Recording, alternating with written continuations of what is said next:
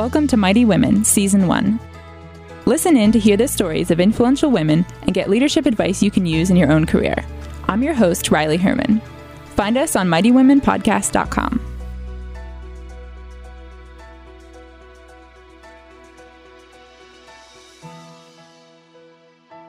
Naomi Anderson is a leader in computer programming with over 16 years of hands on experience in the field.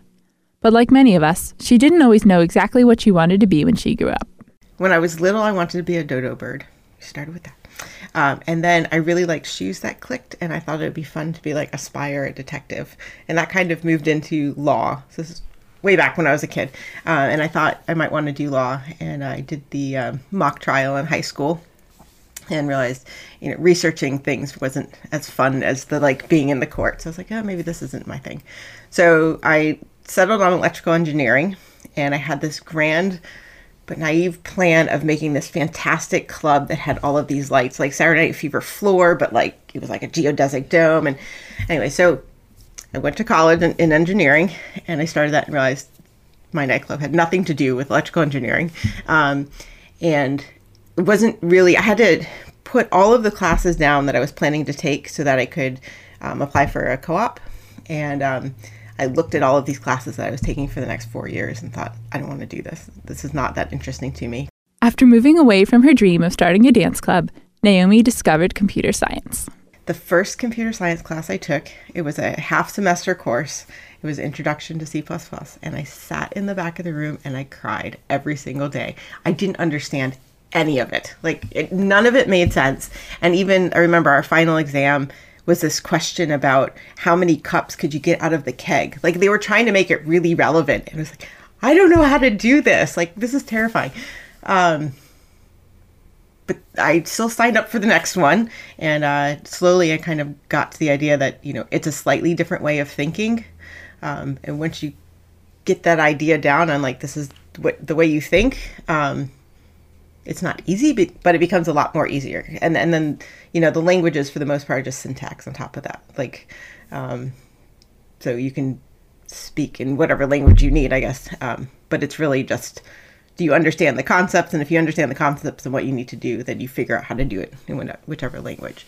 So um, throughout college i got a little more confident. Uh, you know, i started to enjoy myself and it's really it's puzzle solving to me i find it it's like it's just a big puzzle but you don't necessarily know what the end picture is going to look like like you have some ideas it has to have this or that um, but you get to decide how it gets there um, and you know working with other students when we when we were allowed to work together, um, we would all approach the problem completely differently. I got a job with Motorola with their Department of Defense um, division down in Arizona, and uh, I started down there.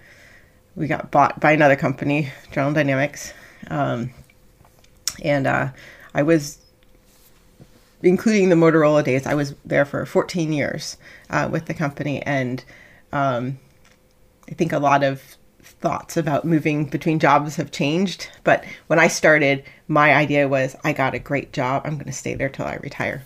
And so, because it was such a large company, I had the ability every few years, I could say, hey, I'm going to go to another division. And I would have to interview, but it was still, you already had a job. There wasn't a lot of pressure. If they said no, they said no. Um, and then you could switch, you know, you go to a different uh, project that they were working on and, and work on something new. I wasn't sure if she was allowed to tell me more, but I asked Naomi about the projects she worked on for the Department of Defense. Turns out she was able to tell me a lot more than I expected. So they get uh, parts of contracts or full contracts. Typically, the contracts, um, at least from what I remember, were shared between companies. Um, and so you would work on one part of a project. So some of the projects that I worked on, um, in fact, the one that I really felt like I, you know, kind of came into being and like started to really get confident as a programmer is one called um, Rescue 21, and it was a modernization of the Coast Guard's um, computer system and their radio system to some extent. Um, and so I worked on the kind of the soft phone part of it and being able to um, connect someone, you know, on that's on a um, radio with someone on a phone so that they could talk to someone on the phone. Um, another part that I was involved in, not in the hardware, but in the software part of it, was there was a direction finding component. And so um, I would have to go back and re-research this, but my understanding was they spent a lot of time and resources going out on calls where they couldn't find the people because either the directions or you know the position they were given was wrong or they didn't have a position or someone was sitting in a Wendy's parking lot on that same channel, you know, making a false call. And so the system that got put in basically could help figure out a, an area that they could go search. And um, I think even when we were testing it out, they were able to like determine that one call was coming in from land because it was like on the map pointing in the other direction. Um, and so that one felt pretty good. I mean, that was uh, a lot of search and rescue help, and you know, it's interesting to learn about something that's completely foreign to me. Um, so, you know, that's one project. Another project was um, it's called the Mobile User Objective System, and it was a it's a new satellite system for the Navy. And so, um, you know, there's companies that are working on the payload for the satellite, and uh, you know, all different things. And so I worked on some of the user interface that would put what the um, what the user put in that they wanted the satellite to do, and then we would convert it into a form that could then be uploaded to the satellite. Um, but then another system did the uploading. So there's a lot of interfacing.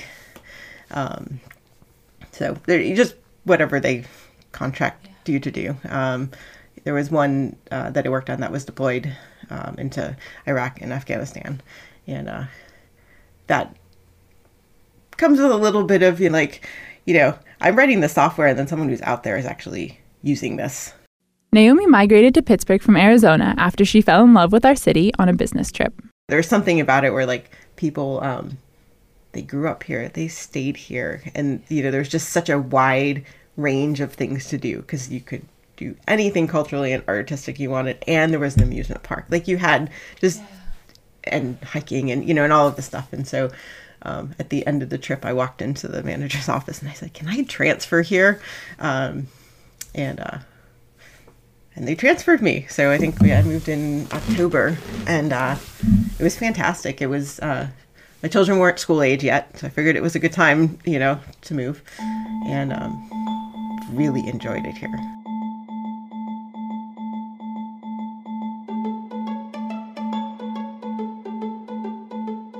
What obstacles have you faced in your career? I think I've had two major types of obstacles.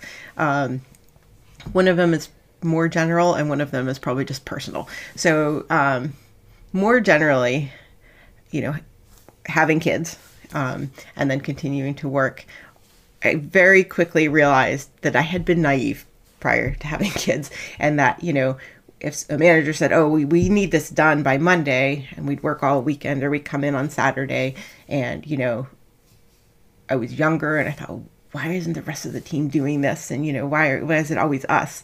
Um, so I hadn't learned to say no was one thing, and uh, and then after kids, I realized, oh, you know, you can say no. Like they weren't there because they were with their families, and that's okay. Um, you know, so part of it was just figuring out how to make sure that I really still felt like I was contributing at my job, um, that I felt satisfied at it, but that I wasn't bitter because I was missing out on kids and you know the things that I wanted to do. So um, they call it work life balance. Um, I just think of it life balance in general. Um, still working on that, uh, but what I've found as the years have gone by is I have like for me personally, I have like three main buckets that I try to balance. I have work, I have home and family, and then I have me. Um, and so I can go quite a while keeping all three of those kind of in balance. Like for myself, I like to go to CrossFit in the morning or do aerial silks. And so like if I can get to those without missing out on a lot of family time, like I'm like that's very well balanced. And if I go early in the morning um, to the gym, then I'm at work early in the morning, and then I get lots of work done for the day, and then I can go home and not feel like I still have more to do. And so those are like very balanced days. And then deadlines come up, and now I have to work a little harder and I don't get to go to the gym as often and you know miss things with the kids and uh you know I work until that deadline has passed and then try to get right back into the um into the balance and I think just recognizing that it's not always going to be balanced and that sometimes you know when the kids are sick or they have a concert coming up, or they have other things, you know, sometimes I need to put my priorities there and, you know, make sure that I'm not holding my team up at work. But, you know, and then there's other times I need me time and just go to the gym a lot more and, you know, go read a book or um, whatever. So that's one challenge I think to kind of keep going is just to make sure you're happy, like all around in all aspects of your life. Um, and then the other challenge, um, I would say it just for myself. I think other people experience this. Um, but there is something that's referred to as imposter syndrome, where um, you don't feel like you're good enough to be there. So even though you're in a position and you know you've made it into a, a really nice position, um, you think, oh no, when are they going to find out that I'm a fake? You know. And so, I mean, I think in general, my entire career has kind of been molded by insecurities. So, you know, in college, I remember I uh, I was helping this one guy with uh, something that you know one of the classes. And another class i asked him for help and he said well you should be able to figure this out yourself. And it was a very like it, it was a wake-up call because one it made me think well why can't i figure it out myself? You know and i thought okay wait. So the other people in the class actually need help they're just not necessarily going and getting it um, so that has helped to realize that even the most confident of people don't always know what's going on um, but yeah, a lot of times feeling insecure about, you know, do I really belong here? Am I doing a good enough job? Um, and one of the ways that I've started to overcome that, um, although it still creeps in here and there, is um, well, a couple ways. So one is um, I always try something, you know, but I give it a time limit. So you know, everything we do is on time limits. You have a certain amount of time to get something working. So you know, I may say, well, I'm going to try this for an hour. I'm going to try this for half a day, depending on what it is. And um, if I can't figure it out myself, and Google is my friend. I mean, we Google everything. I can't possibly keep everything in my head that I need. Uh, so, you know, if I can't figure it out in a book or online, um, then I'll go ask coworkers and, and get help. And I think one of the important things for me is to ask for help early. Um, because it's much better, in my opinion, to have asked for help and have it identified like, okay, well, this might take longer because we need help than to wait till the end and say, well, it's not done. Like, yeah. that's kind of because that messes up the whole team if they're waiting um, on yours. So um, I think, and just reminding myself, I really can do this. Like, I've been doing it for 19 years, you know, so I think part of that is just the, uh, gaining confidence over the years of experience and saying, oh, yeah, okay, I did something like this 15 years ago and it worked just fine. So, um, but yeah, knowing you have a support group around you and it's okay to ask questions. And a lot of times I'll listen and watch chat groups and stuff um, or, you know, conversations within work because people are asking questions all the time. So just because, you know, maybe the men are asking questions and, and I like had filtered that out. Um, where they don't ask questions and I do, and then I find out that everyone else wanted to know the answer to. So um, I think that, you know, the insecurity has been an obstacle, but I think it's also, I've learned a lot from it. So I've also learned, like, you know, it's important to kind of read people and understand what the reactions are going to be. Um, so you know how to interact with them. And you know if you ask them a question and you get this kind of dismissive answer oh it actually isn't me. It has nothing to do with me. That's just the way they answer the questions. Um, so people skills even though like i don't lead anyone i think yeah. people skills are very important. Um, and that helps with the confidence too. And to find something like so i can become good at this and then i can offer help to other people. What's your favorite part of your job I love being able to figure out how to do something new and then getting it to work. Yeah. Uh, really just like puzzle solving. I mean, I, I, view the whole thing as almost, it's not a game, but it is kind of like a game to me. So, um, and then getting to show people what you did. Um, I mean, even as an internal. Uh, but yeah, I think just like the sheer sense of accomplishment when something was like broken for four days and you finally figured out what was wrong um, is just, it's that's my favorite part. Due to confidentiality in the industry Naomi is currently working in, we aren't able to talk much about her current work. But she told me what she could. Well, I write code.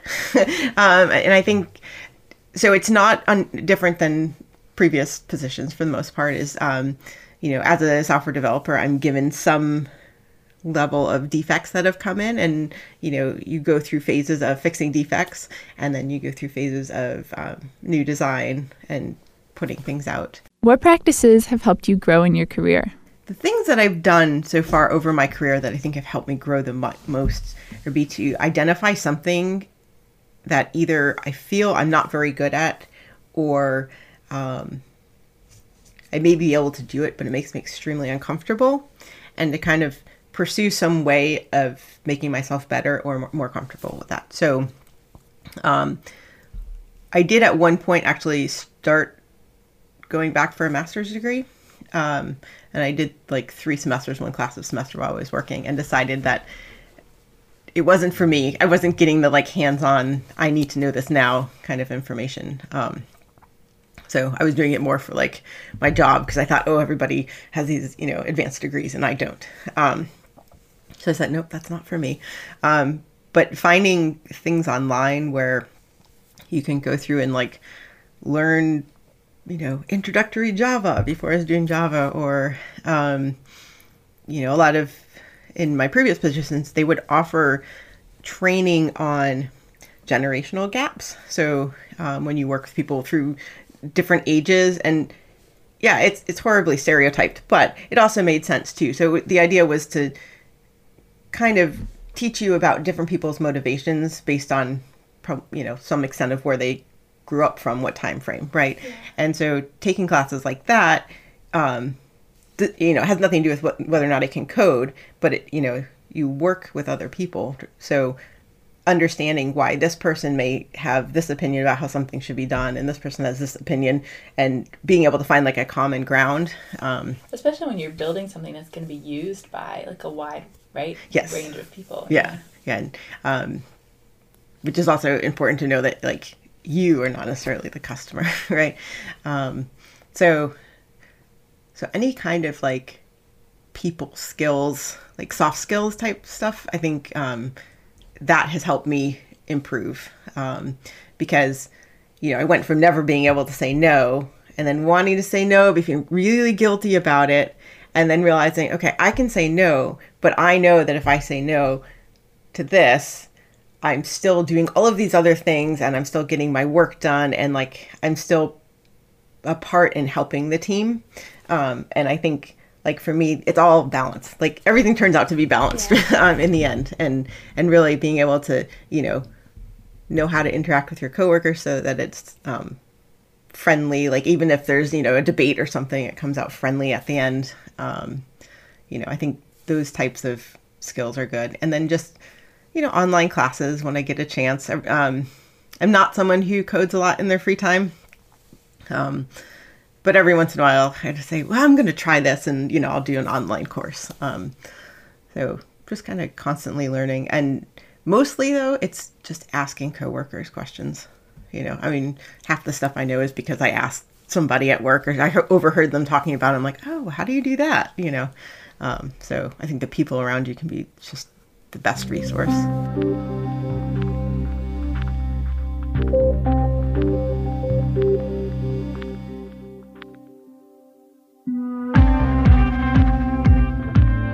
What do you think is your greatest achievement so far? I thought about this one a lot. Um, because I did like so had you asked me this 10 years ago i had won um, a technology award or i'd been um, put in for and then gotten this technology award when I was at General Dynamics. And I couldn't believe I'd gotten it so young and it was so exciting to get it. Um, but since then, honestly, I think my biggest achievement is that I'm still doing what I really want to do. And, um, you know, there were some times throughout the career where I was like, well, you really should be going into management and you should be managing people um, or doing something that is a more what was called a leadership role, but something that was more big picture and not necessarily just the actual creation of the thing. Um, and I did try it a couple times, and I really, I just didn't enjoy it. And you spend so much time at work that like, you should enjoy what you're doing. um, you know, there, are, you know, of course, there are days I'm like, ah, I don't want to go today, but mostly like I really enjoy going to work. I always ask everyone I interview for a book recommendation, and Naomi's answer was The Story of Ferdinand. The children's book by Munro Leaf. Here she is talking about why this story was her pick. I am in this, you know, believe in yourself, do what you think is right book uh, uh, kind of mode right now. I don't know, maybe this is my early midlife crisis. But um, I haven't seen the movie and I refuse to see the movie. I may see it at some point down the road. But this is one of my, Ferdinand is one of my favorite books because he does what he wants to do even though it's going against the grain, right? So all of the other bulls are growing up, they're growing big, they're showing their prowess, and it's this big deal, and they all want to get into the bullfighting ring. And he likes to smell flowers. And um, his mother is encouraging, which, you know, it's fantastic to have this, you know, encouraging parent there who sees, okay, my kid doesn't really want to go with the flow, and that's okay, let him do it, you know. Um, by accident, he winds up essentially, you know, hailed as the this great bullfighter because he got stung by a bee. Um, and he still he got there and he stayed true to himself. Like he didn't fight. He smelled the flowers and then they took him back and you know so and now he smells the flowers and like I, I don't know just the idea that he stuck true to himself even when everyone else wanted to do this other stuff and then even put in the situation where he had to was supposed to perform and do this other thing, and he was like, "Nah, I'm not going to do that." Um, I think that takes a, that takes a lot of guts. Mighty Women is recorded and produced in Pittsburgh. Find us on Facebook at facebook.com slash Mighty Women Podcast and check back weekly for new episodes on iTunes and SoundCloud.